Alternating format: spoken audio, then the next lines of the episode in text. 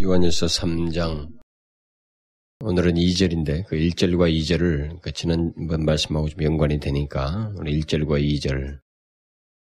3절까지 원래 좀 조금만 소달라 그러면 3절까지 가야 되는데 그냥 3절까지 읽어봅시다. 1절부터 3절까지 함께 시작. 보라 아버지께서 어떠한 사랑을 우리에게 주사 하나님의 자녀라 일컬음을 얻게 하셨는고 우리가 그러하도다. 그러므로 세상이 우리를 알지 못함은 그를 알지 못함이니라. 사랑하는 자녀라 우리가 지금은 하나님의 자녀라. 장래에 어떻게 될 것은 아직 나타나지 아니하였으나 그가 나타내심이 되면 우리가 그와 같을 줄을 아는 것은 그에 계신 그대로 볼 것을 인함이니 주를 향하여 이 소망을 가진 자마다 그의 깨끗하심과 같이 자기를 깨끗하게 하느니라. 2절 말씀 사랑하는 자들아 우리가 지금은 하나님의 자녀라. 장래 어떻게 될 것은 아직 나타나지 아니하였으나 그가 나타내심이 되면 우리가 그와 같을 줄을 아는 것은 그에 계신 그대로 볼 것을 인함이니 그래서 우리가 그 지난번 그 이번 이거 전에 그 이 본문 강의했을 때 우리가 일제를 중심으로 해가지고 하나님 아버지께서 우리에게 어떠한 사랑을 주셔서 그의 자녀로 삼으셨는가라는 것에 대해서 살펴보았습니다.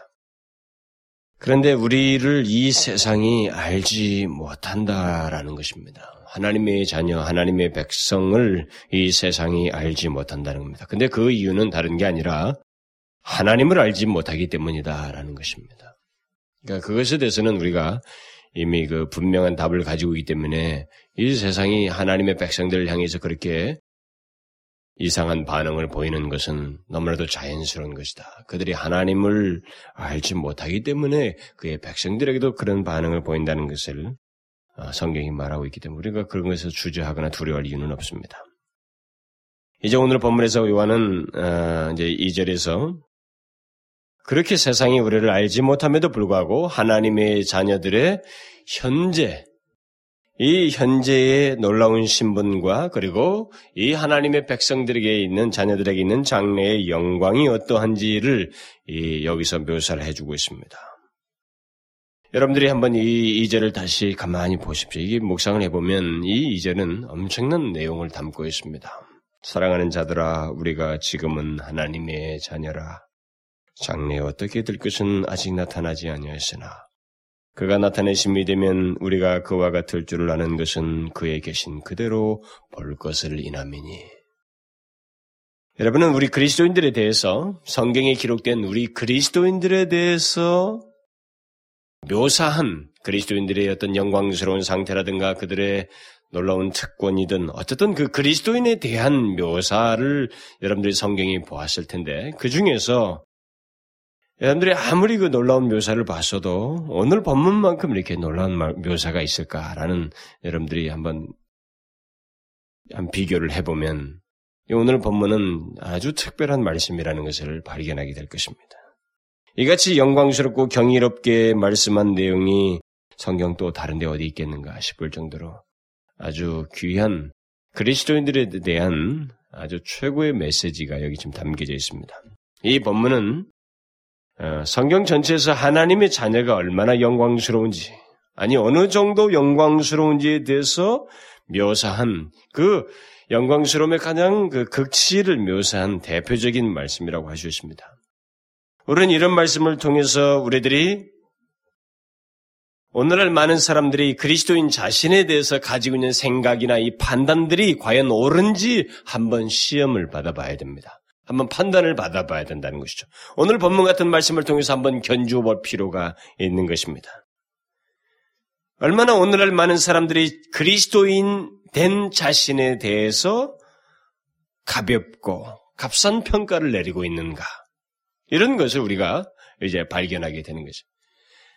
사실 오늘날 많은 사람들이 예, 예수, 교회, 예수를 믿는 많은 사람들이 그리스도인에 대해서 너무나도 평, 평이한 해석들을 하고 있고 평이한 이해들을 가지고 있습니다. 그래서 그런 나머지 자기 자신에 대해서 자기 자신이 그리스도인이요 하나님의 자녀라고 하는 이 부분에 대해서 그것이 담고 있는 영광스러움과 그, 기, 그 놀라운 내용들에 대해서 그렇게 아주 실제적으로 말이죠. 실감을 못하고 그것이 주는 축복조차도 제대로 이 세상을 살면서 확인하거나 누리지 못하는 일이 있어요.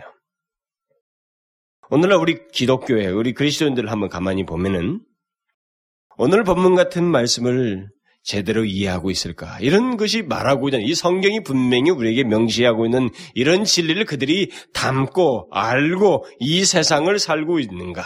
과연 그들이 그 이런 것을 알고 하나님의 백성의 그 영광스러움을 이 세상 속에서 자신 있게 말이죠 담대하게 아, 정말 그 굽힘이 없이 이 세상을 헤치면서 살아가는가라는 이런 의문을 갖게 될 때 사실 다소 부정적이에요. 그리스도인이 얼마나 영광스러운지에 대해서 오늘 본문은 정말 놀라울 정도로 우리에게 말을 해주고 있습니다. 한번 여러분들이 가만히 보면 압니다. 오늘 본문이 말하는 그리스도인이라는 이 존재의 신분과 영광은 마치 끝이 없는 것 같은 내용을 담고 있어요. 그리고 그런데 반해서 오늘날 그리스도인들은 자신에 대해서 너무나 알지 못합니다. 자신들이 가지고 있는 그 영광스러운 특권이라든가 그 신분에 대해서 너무 아주 그 얕은 지식들을 가지고 있어요. 그것은 오늘날 그리스도인들이 살아가는 삶을 보거나 그들이 말하고 이 세상에서 나타내는 하나님 그리고 그와 관련된 자신들의 하나님의 자녀로서의 그 모습을 보게 되면 뭐 대체적으로 또 삶을 연관시켜서 보게 되면 그리고 그들이 확신을 가지고 어떤 삶을 꾸려 나가는 것을 보게 되면 우리가 금방 알아볼 수 있습니다. 그런데 요한은 앞에서부터 하나님과 사귐이 있는 자에게 마땅히 있어야 할 증거들을 말해오다가 여기서 그리스도인의 그 의로운 삶을 이제부터 또 다시 적용적으로 이제 말을 하게 되는데 구체적으로 적용하여서 말을 하게 되는데 그런 그것에 앞서서 이것을 지적하는 거예요. 그리스도인들이 얼마나 영광스러우냐. 그리스도인이란 그리스도인이란 어떠한 자들이냐? 이것을 먼저 말을 해주고 있습니다. 우리가 지금은 하나님의 자녀라. 우리가 장래에 어떻게 될 것은 아직 나타나지 않았으나 그가 나타내심이 되면 우리가 그와 같을 줄을 아는 것은 그에 계신 그대로 볼 것을 이남이니. 그리스도인에 대해서 오늘 본문이 묘사하고 있는 것은 하나님의 자녀요 장차 그리스도와 같을 줄을 안다. 라는 이런 말씀입니다. 오늘 그리스도인들이 생기를 상실하고 이 세상에서 무기력하게 있는 그 이유를 하나 들으려고 하면 여러 가지 이유를 들 수도 있어요. 근데 그 이유 중에 하나는 바로 오늘 본문에서 지적하는 것과 같은 말씀, 그리스도인 된 자신이 어떤 자인지를 본인들이 제대로 알지 못하고 이 세상을 살고 있기 때문이라고 말할 수 있습니다. 오늘 본문이 말하고 있는 그리스도인을 하나님의 자녀요 장차 그리스도와 같을 줄을 안다고 말한 이런 깊은 정말 우리에게 너무나도 그 끝이 안 보이는 최고의 그리스도인들을 향한 이런 그리스도인의 신분에 대한 이런 묘사를 오늘은 많은 그리스도인들이 알지 못하기 때문에 이 세상을 살면서 무기력해지는 거예요. 생기를 상실하는 겁니다. 우리가 누구인지, 어떤 신분을 가진 자인지, 그리고 그 신분에 따라서 어떤 삶이 우리에게는 특징적으로 있을 수밖에 없는지 이런 것들을 알지 못하기 때문에 오늘날 그리스도인들이 세상에서 하나도 구별이 안 되는 거예요. 그리고 이것이 특권과 영광스러운 뭔지를 스스로도 알지 못하고 그것에 대한 확신이 없으니까 이 세상에서 자신이 없는 거예요. 뭐 하나 하려고 해도 자신이 자꾸 없어요. 그에 반해서 오늘날 우리들은 자꾸 이상하게 흘러가는 게 뭐냐면 이런 우리가 누구인지 어떤 신분을 가진 자인지 이런 것보다는 그저 어떻게 살아야 한다. 뭐 이렇게 살아야 한다, 저렇게 살아야 한다, 또 이것을 해야 된다, 저것을 해야 된다. 자꾸 이런 것에 우리는 거의 편중돼 있어요. 비근한 예로 무조건 기도해야 된다, 봉사해야 된다, 전도해야 된다, 뭐 해야 된다, 성경 공부해야 된다. 자꾸 무엇 무엇을 해야 한다는 말만을 쉼 없이 늘어놓는 그런 현실이 우리가 되어버렸어요. 이게 다소 성경적인 것처럼 보이지만 사실상 사람들은 또 하나 율법에 구속당하고 있는 거예요. 계속 보면은 기성교회에서 가끔 이렇게 가보면은 그 연거푸 그 얘기예요. 뭐 해야 된다 마지막에 뭐 해야 된다고 자꾸. 물론 이게 마지막에 좀 적용하기 위해서 구체적으로 그런 묘사를 해주는 것도 용이할 수 있겠습니다만은 사실 그 일색이에요. 결국 기독교의 생기는 다른 게 아닙니다. 기독교의 생기는 무엇 무엇을 함으로써 갖게 되는 게 아닙니다. 그리스도인의 생기라고 하는 것은 우리가 무엇 무엇을 성경이 말하는 어떤 하나의 규칙들을 행함으로써 되는 게 아니라 이 말입니다. 지금껏 그래오지 않았어요, 기독교 역사는. 오히려 기독교 역사는 내가 누구인지, 내가 어떠한 신분인지를 아는 사람들에 의해서 이 세상에 굴하지 않냐고 그들 속에 감추인 그 신분의 탁월함을 이 세상 속에서 드러내면서 삶으로 인해서 이렇게 역동성을 나타내고 생기를 이 세상으로 하여금 보게 하였던 것입니다. 내가 누구인지, 어떤 신분인지를 알지 못하고 또 그것에 대한 기쁨과 확신이 없는 가운데서 무엇 무엇을 하는 것은 그건 예수를 바르게 믿는 게 아닙니다. 그건 바른 순서가 아니에요. 그리스도인에게 있어서 중요한 것은 무엇을 하는 것에 앞서서 어떠한 사람인가, 내가 어떤 존재인가, 어떤 신분을 가진 자인가를 아는 것이 중요합니다. 이게 결정적이에요. 자신이 누구인지 어떤 신분이 사람인지를 알지 못하고 어떤 일들을 하기 때문에 보통 이 사람들 속에서 나오는 것이 뭐냐면 원망과 불평 막 이런 거예요. 막 일을 하면서도 지치는 겁니다. 오래 가지를 못하는 거죠. 쉽게 좌절하고 절망하는 것입니다. 소위 하나님의 일을 하는데 원망과 불평을 갖는 것은 그 일을 하는 자신이 누구인지를 알지 못하기 때문에 생겨나는 것입니다. 그리고 그리스도인의 삶이라고 하는 것조차도 같은 맥락인 것입니다. 자신이 누구인지를 알지 못하기 때문에 조그만한 일 하나 하는 것조차도 하나님이 원하신다고 하는 성경의 어떤 내용을 하는 것조차도 죄와 싸우는 이 문제조차도 자꾸 이게 싫은 거예요. 그런 것 자체가. 내가 왜 이렇게까지 하면서 살아야 되는가? 원망하고 불평하고 쉽게 좌절하고 넘어지는 것입니다. 오늘 본문을 보십시오. 그리스도인에 대해서 어떻게 말하고 있어요? 오늘 본문을 보게 될 때 오늘날 우리들이 그리스도인이라서 자신을 바라보는 것이 얼마나 한신스러운지 그것에 비해서 얼마나 영광스러운 묘사를 해주고 있는지 우리가 답을 얻게 되는 겁니다.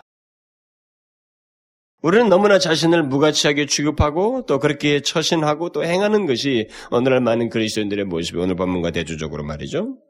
그리스도인이라고 하면서 우리들이 늘어놓는 것은 막 신세 타령이에요. 여러분 잘 보셨어요? 그, 그, 뭐 이렇게 가끔 그룹 토의도 하게 되면, 물론 그건 씨름하는 건 좋습니다. 막 이렇게 씨름하는 건 좋아요. 좋은데, 거기 와서 하고 이게 뭡니까? 한탄을 자꾸 하는 거예요. 구역 예배도 가서도 막 자꾸 한탄을 하는 거죠. 최근에 어떤 목사님이 저한테 그런 질문을 했어요. 마치 그 어느 정도 이렇게 잘 후배 목사에게 무엇인가 이렇게 보여줄 어느 정도 이렇게 안정된 틀이라고 해야 될까요? 어떤 그런 것을 좀 보여주는 선배들이 있으면 좋겠다. 그런 얘기를 하면서 나한테도 질문을 던지는 것입니다. 저는 솔직히 그랬어요. 나는 그런 일은 평생 없다고 믿습니다. 그래서 죽을 때까지 누구든지 누구든지 죽을 때까지 계속 자신이 잘해볼 하나님 앞에 그렇게 깨어 있고 하나님과 신실한 관계를 갖고 있다고 하는 사람조차도 마치 데빈 브레너드처럼 이렇게 계속 갈망하는 거예요. 갈망하면서 자기의 부족과 결핍 그리고 하지 못한 것들을 온전치 못한 것들 더 하나님 앞에 성실치 못한 것을 보고 이렇게 갈등하고 씨름하면서 살아가는 것이 그게 가장 거룩한 사람이고 가장 진실한 사람이지. 누구든지 처음부터 완벽한 것을 지속적으로 이룰 사람은 이 세상에 아무도 없다. 저는 그렇게 말했어요. 맞습니다. 우리에게는 분명히 넘어짐도 있고 그러긴 해요. 그런데도 불구하고 그 문제가 아니라 내가 하나님 앞에 생기 있는 씨름을 하는 그 씨름 속에서조차도 어떤 하나님의 백성이기 때문에 하나님의 자녀이기 때문에 생기를 가지고 씨름하면서 넘어지고 실족한 문제가 아니라 그냥 그리스도인이라고 하면서 자꾸 원망이나 늘어놓고 자신의 불행을 운운하는 그런 일이 있다 이 말입니다. 결국 그런 모든 것의 원인은 그가 정령 그리스도인이라면 다른 것에 있지 않다는 것입니다. 다른 사람, 복잡한 여러 환경 때문에 있는 것이 아니라 근본적으로 자신이 누구인지를 깨닫지 못하고 있기 때문이라는 거죠. 그렇지 않으면 자신이 누구와 관련되어 있는지를 알지 못한다. 이렇게도 표현할 수 있겠죠. 성경이 그리스도인의 삶을 말하면서 가장 먼저 강조하는 것은 또 우리에게 가장 중요하게 말하는 내용은 우리가 누구인가? 우리가 누구와 관련되어 있는가? 우리는 어떤 신분을 가지고 있는가라는 문제입니다. 그런데 우리의 신분이 현재뿐만 아니라 장래에 어떻게 될 것인지 그것을 사람들이 기억하지 않고 믿지 않음으로써 자꾸 원망하고 불평하고 좌절하고 넘어지고 말이죠. 불행을 운운하는 거예요. 이 세상이 뒤집어져도 그가 누구인지만 알게 되면 모든 게 달라져요. 사실은 원망이나 불평 같은 것이 그의 가운데서 그렇게 크게 지배적일 수가 없습니다.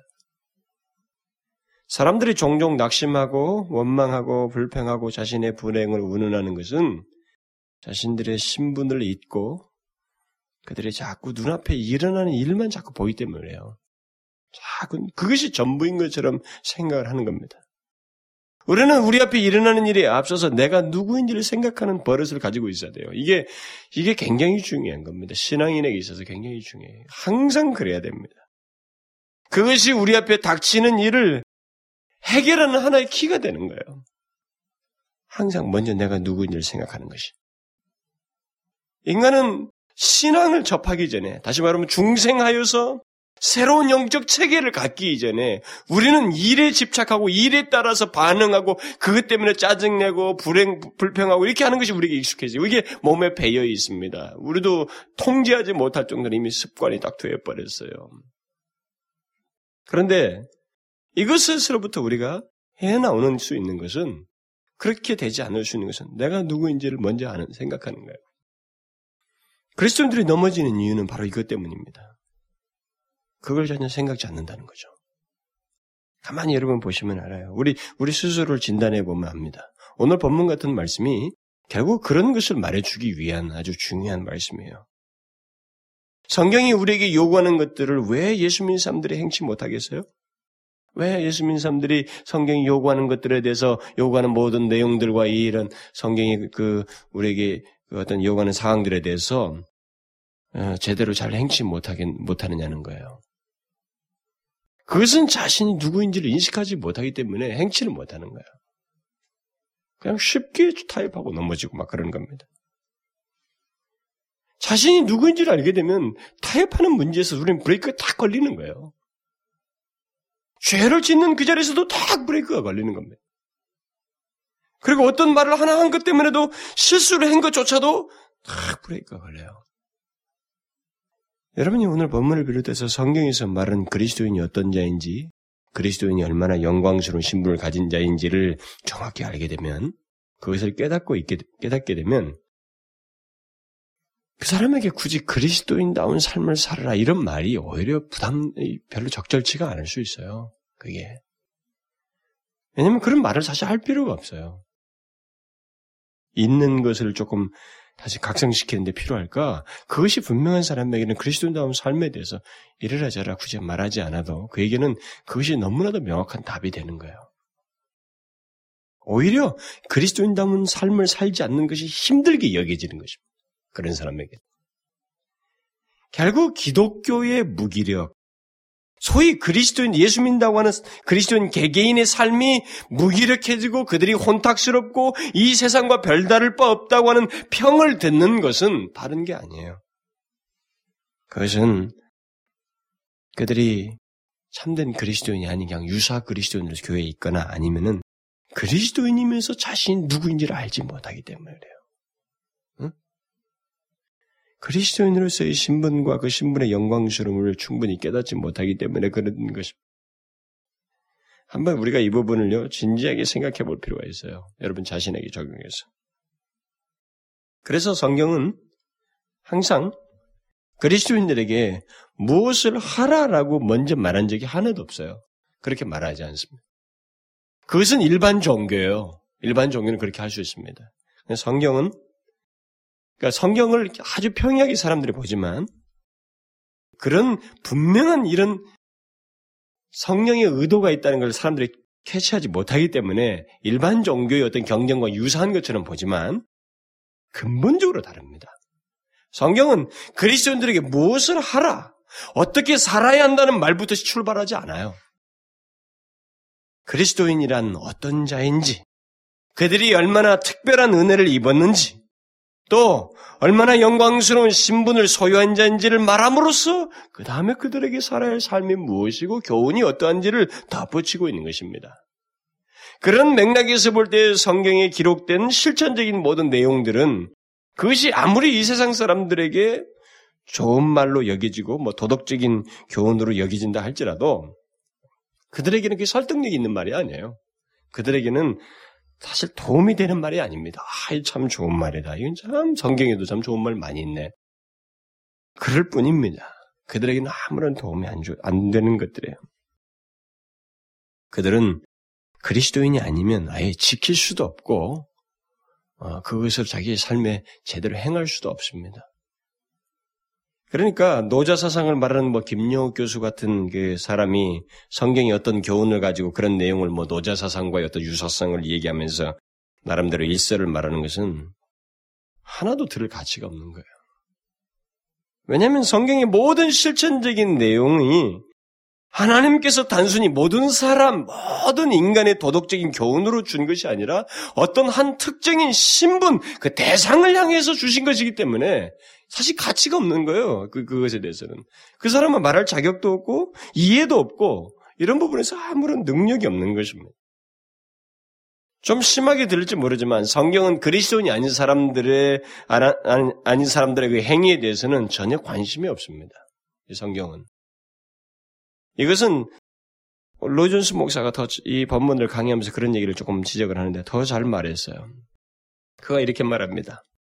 신약 성경은 그리스도인들이 아닌 자들의 행위에 대해서는 전혀 관심이 없다고 말할 수 있습니다. 그들을 위하여 주어지는 메시지는 그저 마지막이 지옥이고 영원한 멸망에 관한 것뿐입니다. 따라서 저들이 회개하고 주 예수 그리스도를 믿어야 그들의 행위에 관한 지침 같은 것이 주어지지 그러기 전까지는 지옥과 멸망 외에는 다른 아무것도 제시되지 않습니다. 성경은 하나님의 자녀들 외에 어떤 사람들에게도 안위나 격려 같은 것을 제시하지 않고 있습니다. 이 세상에서 무엇인가가 잘못되어 나가고 있을 때 사람들은 종종 종교를 찾곤 합니다. 또 어떤 이유로 사람들은 항상 어려울 때 하나님께 돌아와 기도를 하거나 복음에 대해 생각하기도 합니다. 그러나 첫 번째 단계로 저들에게 주어지는 복음의 말씀은 여전히 정죄에 관한 것입니다. 이게 얼마나 사실이에요? 신약의 서신서들을 우리가 보게 되면 모든 서신의 시작은 그리스도인 성도라고 하는 그 수신자를 대상으로 해서 시작하고 있습니다. 그러고 나서 그들이 어떤 자인지에 대해서 먼저 교리적인 진술을 하고 있어요. 제가 이것을 참 반복적으로 많이 말을 하고 있습니다만 이것은 어떤 설명을 하기 위해서 종종 해야만 하는 말입니다. 결국 시작 성경은 그리스도인인 자에게 있어야 하는 삶을 말하고 그리스도인인 자에게 있을 위로와 기쁨을 말하면서 그리스도인 자에게 있을 영광과 장래를 뒤이어서 말을 하는 거예요. 먼저 누구인지를 말한 다음에. 그러니까 그리스도인이 아닌 자, 자신이 누구인지를 알지 못하고는 신약 성경에서 말하는 권면이라든가 위로나 영광, 그들을 위한 특권, 기쁨 이런 것들이 아무런 의미가 없는 거예요. 뭐 내가 말하는 기뻐하라. 이게 무슨 말이겠어요? 도대체 이해가 되지 않아요. 해당이 안 돼요. 그러므로 신약 성경을 이해하는데 아주 중요한 틀이 있다면 바로 이겁니다.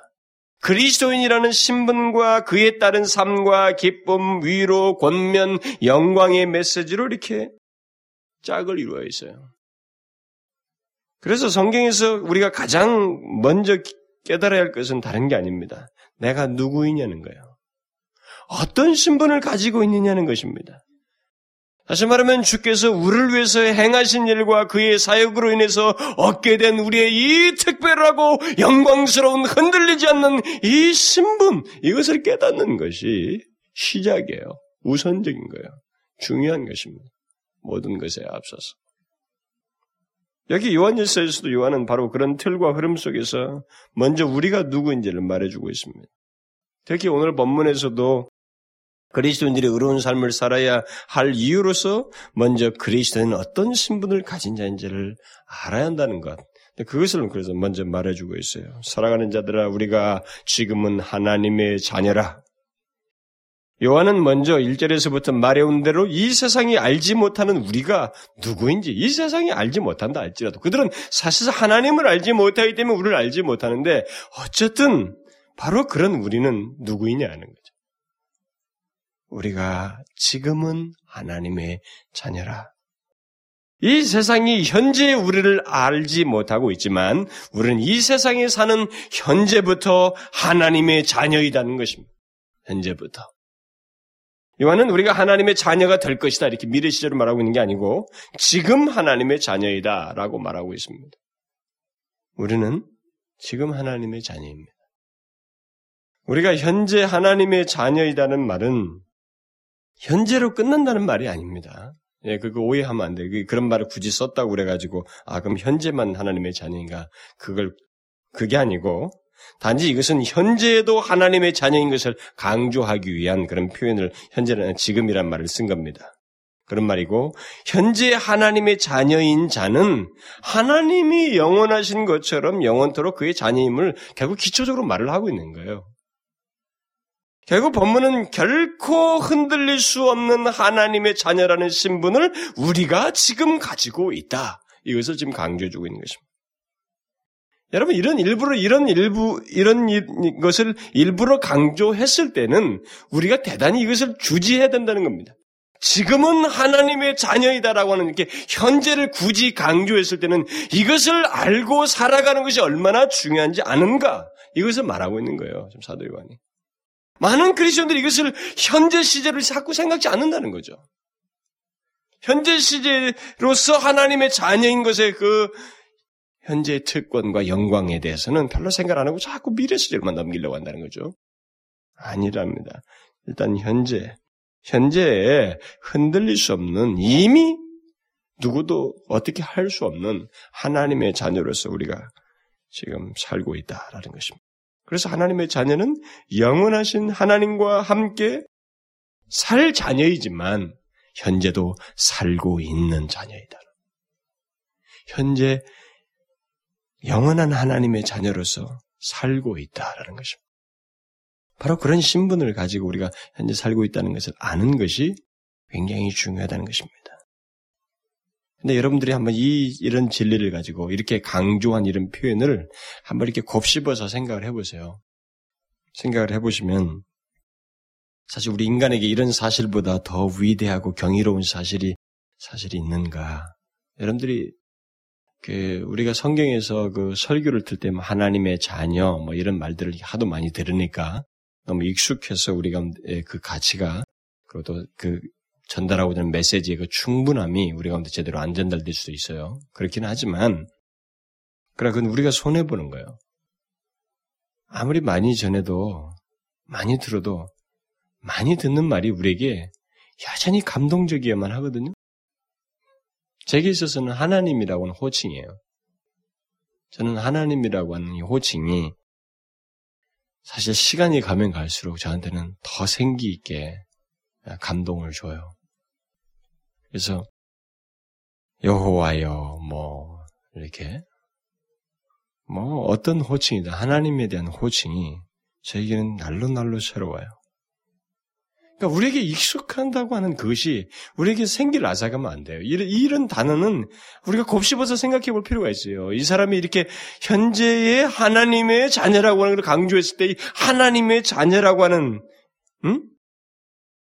이 사실이 얼마나 놀라운 사실인지를 우리가 곱씹어서 생각해 볼 필요가 있다는 거죠. 이것보다 더 위대하고 경이로운 사실이 있는가 한번 생각해 볼 필요가 있어요. 여러분, 인간이 말이죠. 하나님의 자녀 이상의 신분을 소유할 수 있겠어요?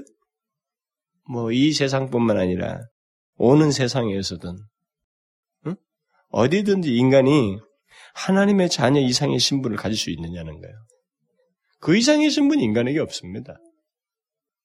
그보다 더 위대한 신분도 존재하지 않아요.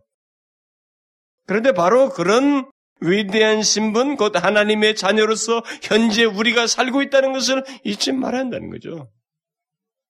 요한은 지금 이 사실이 우리를 다르게 만들 수밖에 없다라고 결국 말하기 위해서 이것을 지금 먼저 얘기하는 겁니다. 뒤에 가서 그는 의로운 삶을 얘기할 것이거든요. 결국 뭐예요? 이 사실이 우리를 다르게 만든다는 것입니다. 우리가 하나님의 자녀라고 하는 것, 현재 하나님의 자녀로 살고 있다는 이 사실을, 사실이 우리를 다르게 만든다라는 것입니다. 우리를 완전히 존재뿐만 아니라 삶까지 다르게 한, 다르게 만드는 근거가 된다라는 것을 말해주는 거예요. 물론 이 땅에서 하나님의 자녀라고 해서 우리의 삶이 완전하다는 것은 아닙니다. 우리는 실수도 할 것이고 죄악에 넘어지는 일도 있을 것입니다. 그럼에도 불구하고 우리는 현재 하나님의 자녀요, 또 영원히 계속될 하나님의 자녀라는 것입니다. 현재 완전하지는 않지만 우리는 역시 하나님의 자녀. 현재부터. 이것이 우리의 모든 존재와 삶의 키가 된다는 겁니다. 그래서 이걸 먼저 얘기하는 거예요. 예를 들어서 그 바울 같으면은 그 말을 쓰기 위해서 이 말에 해당되는 내용을 좀 더 더 장황하게 설명하는 편이에요. 이 사람은 바로 이런 단어를 쓰고 있습니다. 결국 그렇게 볼 때 하나님의 자녀는 이 자녀를 이렇게 강조하면서 우리에게 말해줄 때 하나님의 자녀는 모호하지가 않다는 것을 잊지 말아야 됩니다. 절대 모호하지가 않아요. 하나님의 자녀.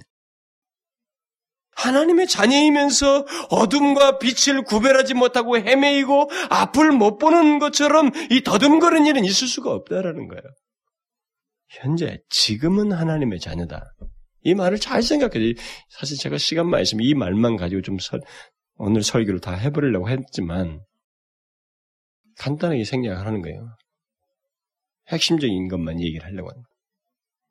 현재 하나님의 자녀라고 하는 이것은 우리에게 분명하다는 것입니다. 절대 모호할 수가 없다는 거예요. 응? 하나님이 싫어하신 거 좋아하는 것이 무엇인지를 분간치 못하고 살아간다거나 어둠과 빛을 제대로 구별치 못하고 헤매인다든가 이런 게 안 된다는 겁니다. 지금 하나님의 자녀라는 사실은 우리가 이 땅에서부터 현재부터 그 영원한 신분을 가진 자로서 하나님과 직접 관련된 자로 서 있기 때문에 살고 있기 때문에 모호하지가 않다는 거죠. 그러므로 이것을 기억하고 사는 것이 내가 누구인지를 기억하고 사는 것이 여러 가지 면에서 아주 결정적이에요.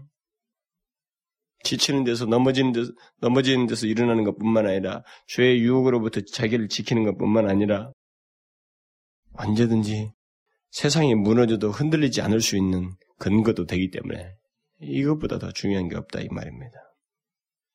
이 흔들리지 않는 신분을 소유했음을 아는 것이 그걸 알고 살아가는 것이 우리에게 중요하다는 것입니다.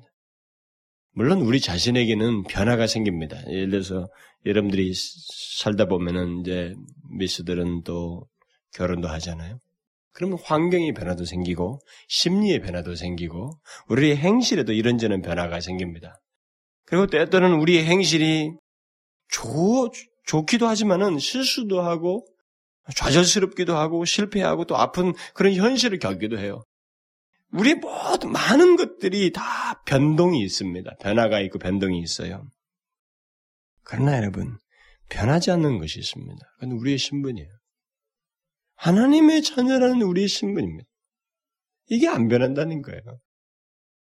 지금 현재 지금은 하나님의 자녀다. 이 변하지 않는 하나님의 신분을 현재 내가 가지고 있다. 그런 가운데서 삶을 살고 있다. 이것을 지금 말해주고 있는 거예요. 세상은 우리를 알지 못하지만 우리는 그렇다. 라고 말해주고 있는 것입니다. 이게 그렇게 중요하다는 거죠. 우리는 하나님과 함께 영원할 영원할 자녀로서 응? 변하지 않을 자녀로서 현재 살고 있다. 이것을 알고 사는 것이 그리스도인에게 얼마나 결정적인지 참 이루 말할 수가 없어요. 여러분들은 아, 이게 교회에서 다니면서 이게 성역 공부하면서 막 교회 안에서 그룹끼리 공부할 때 거기서도 예, 당신은 하나님의 신실한 자녀, 구원받은 백성, 하나님을 신실로 믿는 자녀라고 생각하는가라는 이런 부분에 있어서 우리가 너무 모호해요. 뭐 그런 것을 굳이 따져서 뭐 이렇게 어떤 명답을 꺼낼 필요가 없지만 그런 부분에 있어서 주님께 대한 최소한 신뢰라도 그 믿음이라도 나는 비록 약하고 부족하나 주님께 대한 신뢰, 믿음을 의지해서라도 어? 자기에게 뭐 하지 뭐 할 수가 없는 한 답이라도 있게 돼 있거든요. 이런 것이라도 드러나야 되는데 상당히 뭐예요. 그러니까 그리스도인들이 이것이 무너지고 나니까 이 세상에서 얼마나 요동치는지 몰라요. 환경에 따라서 요동치고 계속 요동치는 거예요. 그 이것을 알고 사는 것, 이것을 확신하는 확신하는 하는 하는 가운데서 사는 이 그리스도인의 삶이라는 것이 얼마나 중요한지 몰라요. 결정적이에요. 그래서 나는 사도 요한이 왜 이런 것들을 앞서서 말을 했느냐라는 거예요. 계시입니다. 이게 계시. 너무나도 우리를 잘 알고 있는 계시예요. 하나님의 자녀라는 영광스러운 신분을 알고 사는가 한번 본인에게 물어보십시오. 우리가 각자에게. 내가 하나님의 자녀라는 영광스러운 이 신분을 알고 살고, 살고 있는가? 한번 물어보십시오. 우리 매일 살아가면서. 이것이 그렇게 중요해요. 우리의 삶의 모든 내용 속에서. 그런데 오늘 본문에서 요한은 거기서 멈추지 않고 우리가 어떠한 자인지 더욱 넓고 영광스러운 사실을 더 붙여주고 있습니다. 그런데 요한은 우리가 장래에 어떻게 될 것에 대해서 곧 그 영광스러운 장래의 모습에 대해서 아주 단순한 진리만을 여기서 말을 해줘요. 주님께서 나타나실 것이다. 그리고 우리는 그를 있는 그대로 보게 될 것이다. 마지막으로 우리는 그와 같이 될 것이다. 이렇게 아주 장래에 대해서 어, 그리스도인의 그 장래의 상태에 대해서 그리고 그리스도의 죄림과 관련해서 아주 단순한 사실만 얘기합니다.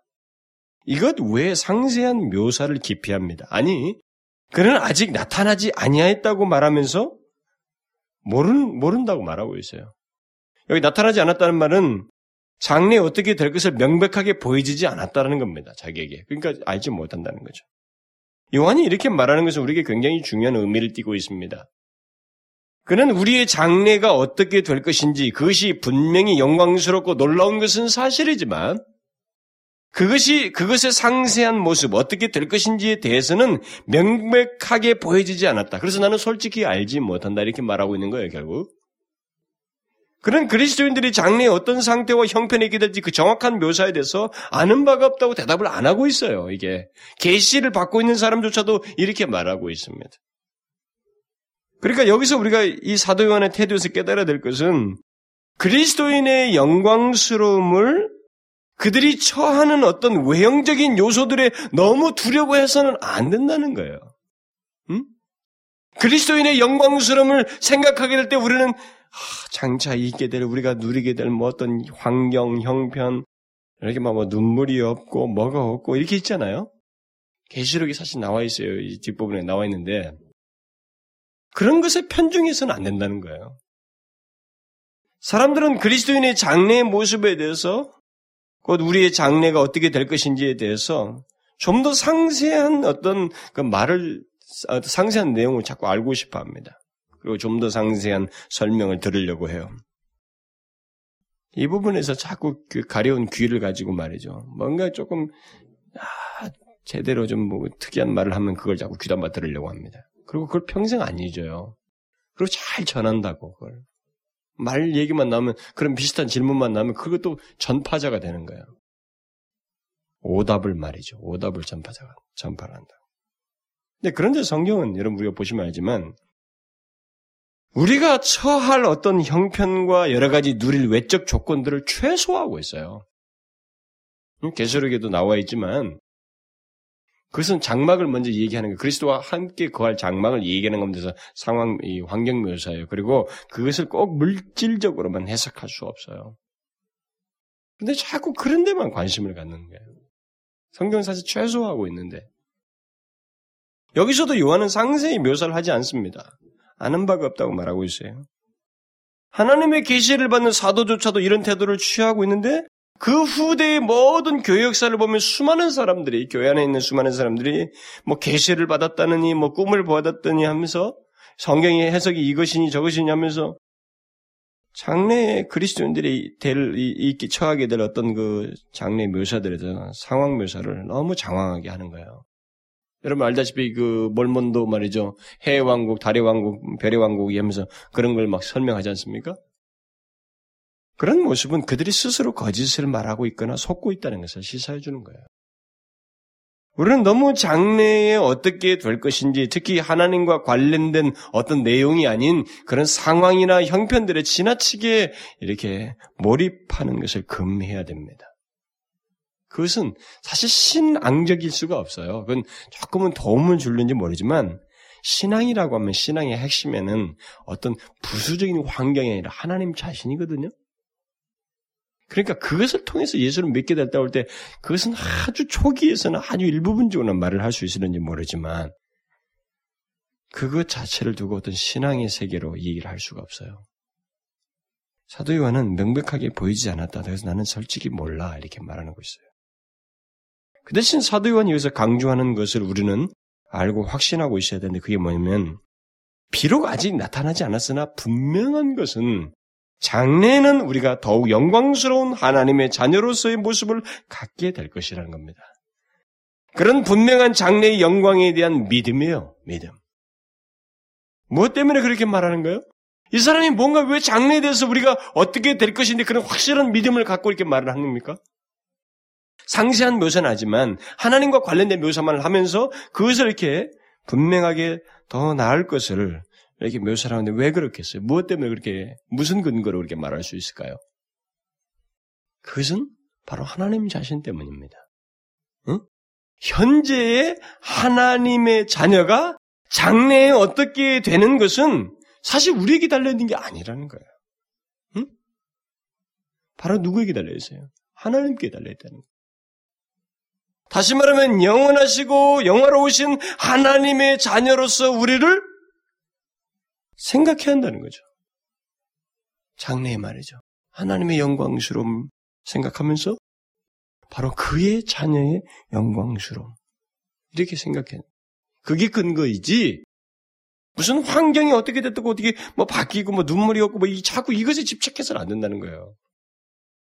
그것을 기피하고 있단 말이죠 여기 대해서.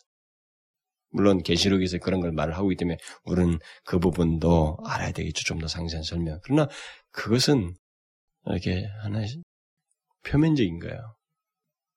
장래 그리스도인의 그 상태에 대해서 가장 핵심적인 것은 하나님 자신과 관련되어 있다는 거죠. 우리는 영원하신 하나님 때문에 영생하게 될 것이고 그분 때문에 영광스럽게 될 것이라는 것. 우리의 신분뿐만 아니라 우리가 처할 상태와 누릴 수 있는 여러 가지도 오직 하나님의 바로 하나님과의 관계 때문에 하나님의 자녀라는 사실 때문에 있게 되는 것이라 이 말입니다. 그래서 우리는 하나님의 본성과 관련되어 있다 이거죠. 우리 그리스도인의 장래는 하나님의 본성과 관련되어 있다. 저는 이런 그 사도 요한의 논지에 굉장히 마음이 흡족해요. 왜냐면 사실 그 사람이 계시자이기 때문에 이렇게 계시를 남겨줬지만 성경을 읽으면 읽을수록 계속 제가 어디로 자꾸 들어가냐면 나머지는 다 이게 부분적인 셈 같아요. 이렇게 마른 이게, 이게 얇은 셈 같은데 깊고 끝이 없는 셈이 있는데 그게 하나님 자신이에요. 예수 그리스도예요. 응? 말할 수 없는 뿌리와 마르지 않은 셈이 거기 다 있어요. 그러니까 성경을 보면 볼수록 거기 답이거든요. 그러니까 여기서도 바로 그런 논지를 얘기하는 거예요. 현재 하나님의 자녀는 하나님과의 연관 때문에, 그 영원하신 그분과의 관계 때문에 장래 그의 영광만큼, 영광스러움에 우리가 참여하는 자가 되어서 그의 생명, 그 영생을 우리가 갖게 되고 그의 영광스러움을 우리가 맛보게 되는 거예요. 그러니까 영화로우신 하나님 때문에 우리 또한 영화롭게 되는 것입니다. 그래서 바울이 로마서에서 말을 하잖아요. 미리 정하신 그들을 또한 부르시고 부르신 그들을 의롭다 하시고 의롭다 하신 그들을 또한 영화롭게 하셨느니라. 어느 정도 영화롭게 한다는 거예요? 요한은 오늘 본문에서 말합니다. 그가 나타내심이 되면 우리가 그와 같을 줄을 아는 것은 그에 계신 그대로 볼 것을 인함이라. 어느 정도예요? 그리스도와 같을 줄을 아는 것은 이렇게 말하고 있습니다. 요한은 여기서 비록 간단한 사실은 말하지만 너무 놀라운 얘기라고 했어요. 제가 이것을 그 이 요한일서 강의를 한 로이존스 강의를 이렇게 읽으면서 자기가 앞에다 서문을 이렇게 쓰더라고요. 첫 시작하면서 나는 지금까지 이 본문을 설교하기를 두려워했다. 이 같은 본문을 설교를 많이 한다 그러면 나 같은 사람은 지극히 영광스러운 것이다. 이런 설교를 한, 하는, 한다는 것만으로도 자기들은 너무나도 영광스럽고, 이런 본문을 설교하기 위해서 일주일씩 씨름한다는 것 자체가 자기들은 기쁨이 그렇게 하지 않고 설교를 한다는 것은 또 있을 수가 없다는 식의 논지로 얘기를 하고 있어요. 왜 그럴까? 바로 이런 말씀 때문에 그래요. 비록 그리스도인의 그 정확한 장래 모습은 아직 나타나지 않지만 우리가 아는 것이 있는데, 분명한 것이 있는데, 분명히 확신하고 있고 또 확신하고 있어야 할 것이 있는데, 그것은 그가 나타나시면 되면, 주께서 다시 오시게 되면, 우리가 그와 같을 줄을 안다. 또 그의 계신 대로 볼 것이다. 이렇게 말을 하고 있습니다. 그리스도인이 왜 그리스도께서 이 땅에 오실 때 왜 우리 그리스도인들이 이와 같은 그 영광스러운 사실을 생각하면서 어? 이것을 통해서 우리에게 그 사도 요한이 우리 용기를 주고 있겠어요.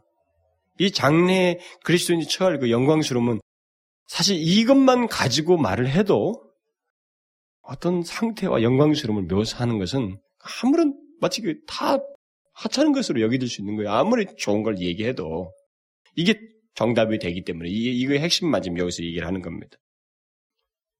그리스도께서 오시면 우리는 그의 계신 그대로 볼 것입니다. 하나님의 자녀들은 모든 영광 가운데 계시는 하나님의 아들을 그대로 볼 것입니다. 그 자리에 참여한다는 것은 이 세상에서 가장 큰 축복이고 또 시간과 영혼 속에서 가장 큰 축복이 될 것입니다. 바로 그 자리에 우리가 있게 될 것이다. 라고 말하고 있어요. 응? 주님을 계신 그대로 그의 영광을 그 어떤 굴절도 없이 그대로 대면하여서 우리는 보게 될 것이다. 이것은 우리의 영광스러운 신분을 다시 말해주는 아주 중요한 내용이 되는 겁니다. 바로 주님을 그대로 있는 대로 볼 수 있는 그런 상태, 그런 신분을 가진 자로서 우리가 서게 될 것이라는 거죠. 그런데 요한 오늘 본문에서 제일 믿기지 어려운 그런 말을 하고 있는데 그것이 바로 그리스도와 같은 줄을 안다. 우리가 장래에. 이렇게 이런 말을 하고 있어요. 저는 이것을 상세히 설명하지 않겠습니다. 그러나 분명한 것은 이것보다 우리 그리스도인들을 영광스럽게 높인 표현은 없다고 봐져요. 저는 성경에서. 뭐 신의 성품에 참여한다 이런 말도 있습니다. 그렇지만은 우리 주께서 오실 때 우리가 그와 같을 줄을 안다라고 말씀한 이것보다 그리스도인을 최고의 상태로 묘사한 것은 저는 없다고 봐져요. 그러니까 이 사도 요한이 얼마나 놀라운 사실을 얘기하고 있어요. 어른 주님께서 다시 오실 때 그를 볼 뿐만 아니라 그와 같이 된다는 것입니다. 우리는 지금도 그리스도를 닮고 있습니다. 그래요? 지금도 예수를 믿는 사람들은 그리스도를 닮아가고 있습니다. 그러나 그때는 그리스도께서 다시 오시면 우리는 그리스도와 같은 모습으로 바뀌게 될 것입니다.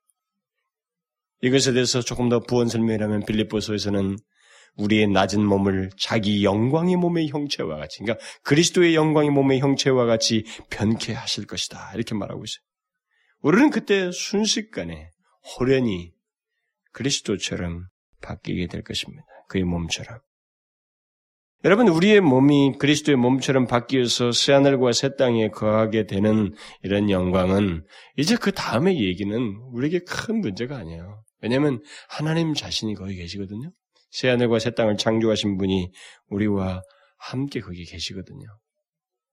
그렇기 때문에 거기에 상황이 어떠냐, 이런 환경 같은 것은 큰 문제가 되지 않아요. 중요한 것은 우리가 썩어 없어지는 몸 아니에요. 근데 이 몸이 영광스러운 그리스도의 몸과 같은 몸으로 바뀌어서 그 자리에 주님과 함께하고 그를 마주하게 되고 영원히 그와 함께한다는 것입니다. 그리고 그 환경은 죄 흠도 티도 없고 죄가 있지 아니하는 하나님 자신의 성품, 이 모든 속성이 강력하게 다 드러나는 그 환경 속에 우리가 거하게 된다는 것입니다. 그리스도인은 바로 그런 자들이라는 거죠. 그런 자녀로서 현재 살고 있고 장차 그렇게 될 것이라는 겁니다. 이것을 알고 삶을 살아야 된다는 거죠. 이게 우리에게서 그렇게 결정적이다라는 거야. 이것을 알지 못하면 우리는 이 세상에서 어떤 거 하나도 행할 수 없다는 겁니다. 그 사람이 뒤에서 이제 말할 겁니다. 어려운 삶에 대해서 형제를 사랑하는 문제라도 이런 걸 얘기할 거예요. 근데 이런 것을 할 수가 없다라는 겁니다. 이 신분을 알지 못합니다. 이 신분을 소유하지 못한다면, 그리고 이런 것에 대한 확신이 없으면 하지 못한다는 거죠. 조그마한 하나도 제대로 못한다는 거죠. 누가 해내요? 어느 인간이 이걸 해낼 수 있습니까? 몇 번 하다가 말죠. 못 해내는 겁니다. 그래서 이 세상에 살면서도 하나님 그를 인하여서 원망하지 않고 불평하지 않고 이 세상에 하나님이 요구하시는 것을 성실하게 행하면서 살아가는 이 모든 원동력이 무엇인가? 그분과의 관계, 다시 말하면 그의 자녀라고 하는 사실입니다. 이것을 날마다 잊지 말고 살아야 된다는 거죠. 현재. 지금은 하나님의 자녀라. 지금 하나님의 자녀예요.